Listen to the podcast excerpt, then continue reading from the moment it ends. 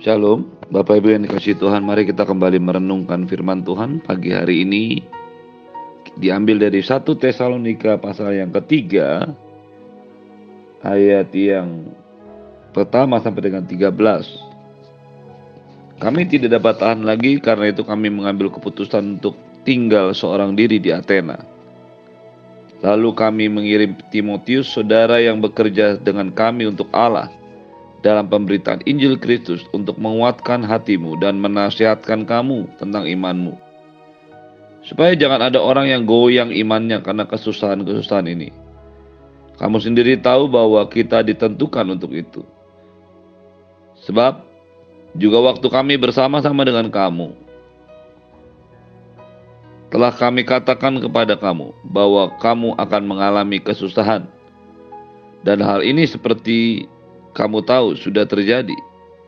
Itulah sebabnya maka aku karena tidak dapat tahan lagi telah mengirim dia supaya aku tahu tentang imanmu karena aku khawatir kalau-kalau kamu telah dicobai oleh si penggoda dan kalau-kalau usaha kami menjadi sia-sia.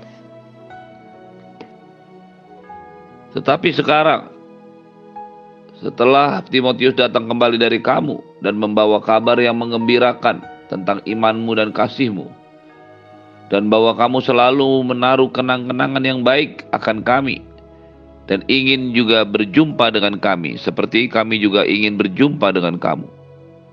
Maka kami juga, saudara-saudara, dalam segala kesesakan dan kesukaran kami menjadi terhibur oleh kamu dan oleh imanmu sekarang kami hidup kembali asal saja kamu teguh berdiri di dalam Tuhan.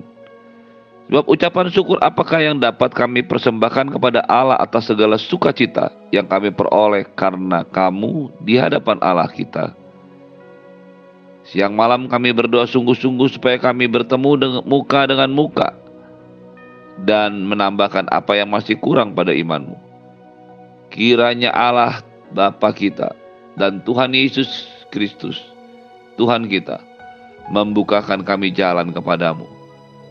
Dan kiranya Tuhan menjadikan kamu bertambah-tambah dan menjadikan kamu berkelimpahan dalam kasih seorang terhadap yang lain dan terhadap semua orang sama seperti kami juga mengasihi kamu. Kiranya dia menguatkan hatimu supaya tidak bercacat dan kudus di hadapan Allah dan Bapa kita pada waktu kedatangan Yesus Tuhan kita dengan semua orang kudusnya. Bapak Ibu yang dikasih Tuhan, kemarin kita sudah belajar dari pasal ini, ayat yang pertama sampai dengan yang ketiga. Paulus dengan tegas menyatakan prioritasnya, memprioritaskan jemaat di Tesalonika daripada keberadaan dirinya. Oleh karena kerinduannya untuk datang ke Tesalonika yang belum berhasil, maka dia mengirimkan Silas dan Timotius untuk datang ke Tesalonika. Kerinduannya adalah membuat atau menjaga jemaat di Tesalonika tetap dalam iman karena situasi dan keadaan sukar yang mereka alami.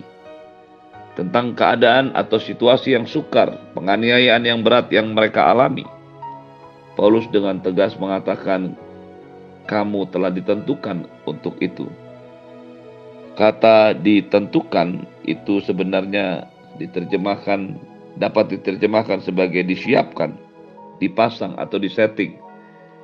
Dengan demikian, hal ini menunjukkan bahwa Allah sudah menyiapkan setiap kita yang mengalami masa sukar, masa yang sulit, penindasan yang berat. Allah sudah men-settingnya begitu rupa sehingga Anda dan saya siap untuk menanggungnya. Berikutnya Paulus menyatakan bahwa ketika situasi yang sulit itu terjadi dan Allah telah menentukan kita untuk mengalami, Dia mau setiap jemaat di Tesalonika dan juga setiap kita tetap bertahan di dalam iman. Walaupun kita tahu kita menghadapi masa-masa yang sukar, apa yang diinginkan oleh Paulus dengan mengirimkan Timotius dan Silas ke Tesalonika. Karena dia khawatir mereka atau jemaat di Tesalonika telah dicobai oleh si penggoda dan mereka mengikuti si penggoda sehingga akhirnya apa yang dikerjakan oleh Paulus dalam pelayanannya di Tesalonika menjadi sia-sia. Kata penggoda yang dimaksudkan di sini berasal dari bahasa Yunani peirazo.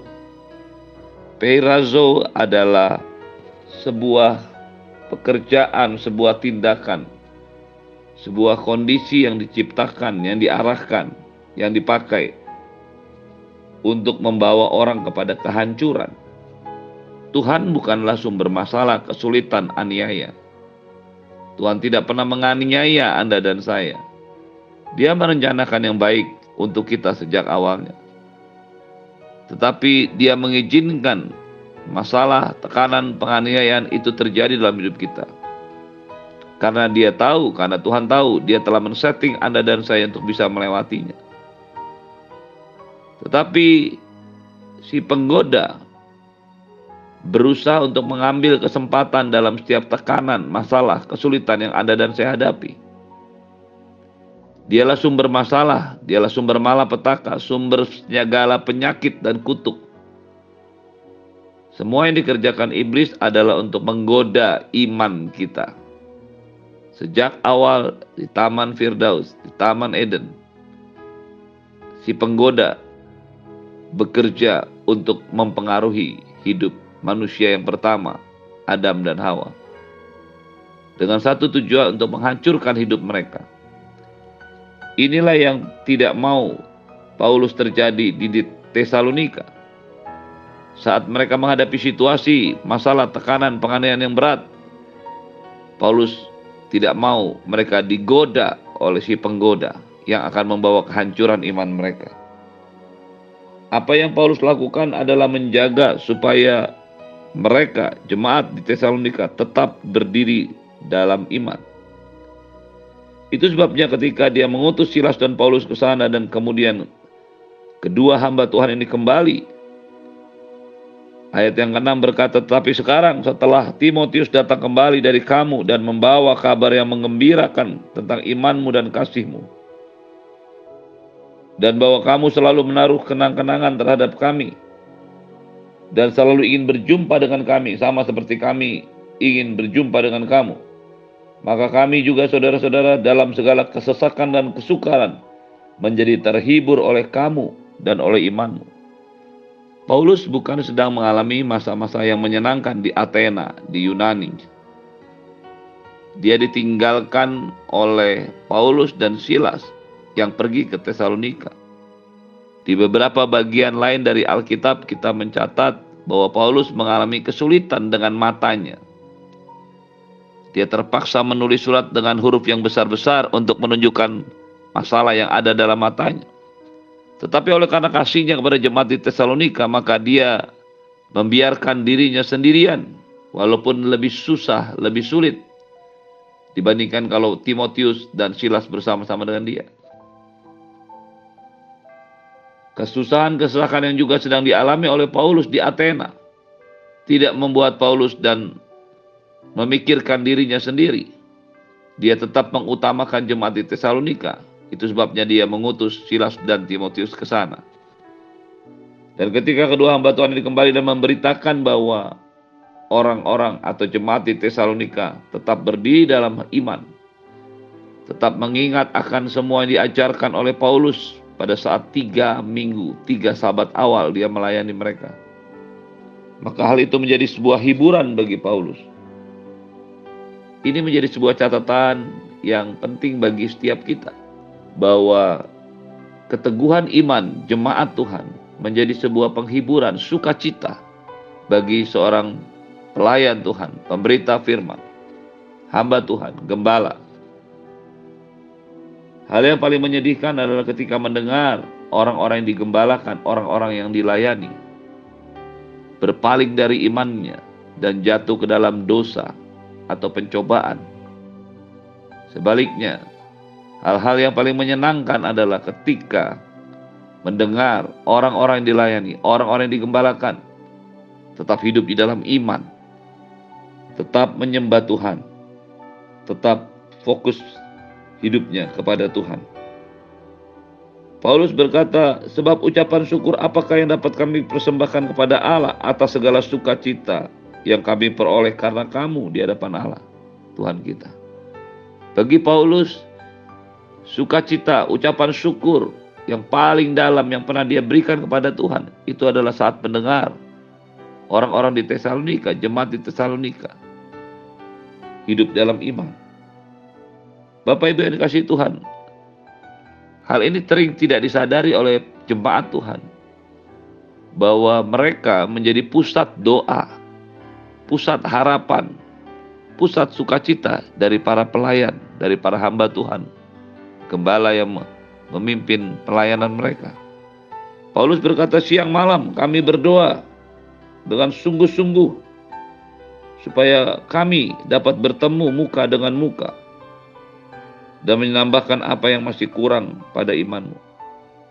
Hal ini menjadi dua hal, dua sisi yang bisa kita lihat dan nilai. Yang pertama, sebagai hamba Tuhan, sebagai gembala, sebagai pelayan Tuhan, kerinduan kita untuk bertemu dengan orang-orang yang kita layani menjadi satu ukuran, satu titik uji apakah kita melayani dengan benar. Ketika kita melayani Tuhan dan kita tidak memiliki kerinduan untuk bertemu, untuk menambahkan apa yang masih kurang dalam kehidupan orang yang kita layani, maka pastilah sedang terjadi sesuatu yang salah dengan hidup kita, dengan pelayanan kita. Tetapi sebaliknya ketika kita terus merindukan, terus berusaha, terus berdoa bagi orang-orang dilayani, supaya dapat bertemu dan menambahkan apa yang kurang dalam iman mereka, melayani mereka, mengajar mereka, maka ini menjadi sebuah patokan dari kemurnian pelayanan kita. Untuk apa kita mau bertemu dengan mereka? Di dalam ayat sebelumnya, Paulus mengatakan dia datang dengan tidak dengan maksud loba yang tersembunyi. Dia datang hanya untuk mengasihi mereka dan melayani mereka. Sisi yang lain, sebagai jemaat kita mengerti kerinduan yang ada dalam hati gembala, kerinduan yang ada dalam hati para pelayan Tuhan yang melayani kita. Ketika kita menghargai apa yang mereka lakukan, betapa mereka ingin bertemu dengan kita. Maka dengan segala hormat, sebagai jemaat kita pun harus berusaha memiliki pesan yang sama, kesan yang sama dalam hati kita. Untuk bertemu dengan orang-orang yang memimpin hidup kita. Yang memimpin, yang melayani dan mengasihi kita.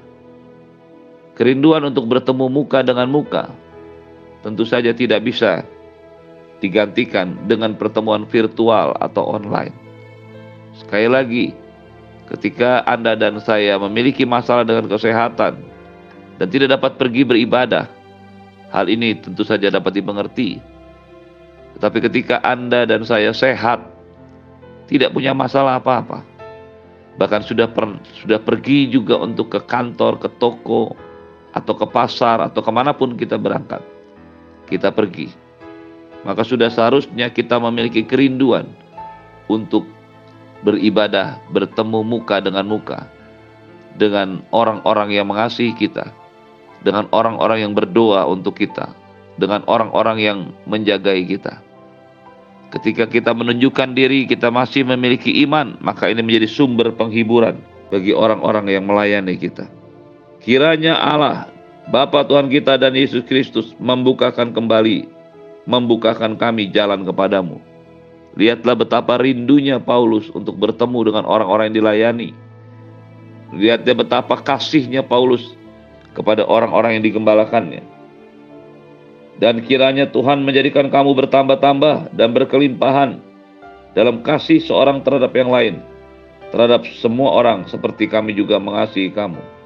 Menjadi kerinduan Paulus sehingga dia berdoa jemaat mengalami kelimpahan dalam kasih. Mengerti untuk jelas dilakukan dalam hidup kita. Jangan kita berpikir tentang kelimpahan hanya untuk sesuatu yang sifatnya materi, uang, harta, yang semuanya akan lenyap. Tetapi doa Paulus agar mereka berkelimpahan dalam kasih, berkelimpahan dalam anugerah, berkelimpahan dalam kasih karunia yang Tuhan berikan kepada kita, sehingga itu bisa juga kita berikan kepada orang lain. Kiranya dia menguatkan hatimu supaya cacat, tidak cacat, dan kudus di hadapan Allah dan Bapa kita pada waktu kedatangannya.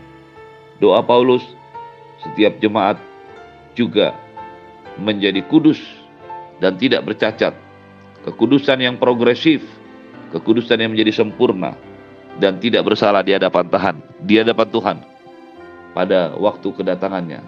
Itulah juga menjadi doa saya buat Anda bertumbuh dalam anugerah, dalam kasih, dan tetap setia, kudus dan tidak bercacat pada saat Tuhan Yesus memanggil kita. Terimalah dari berkat yang berlimpah-limpah dari Bapa di surga, cinta kasih dari Tuhan Yesus, penyertaan yang sempurna daripada Roh Kudus, penyertai hidupmu hari ini sampai selama-lamanya. Dalam nama Yesus semua yang percaya katakan amin. Shalom. Selamat pagi Tuhan Yesus berkati.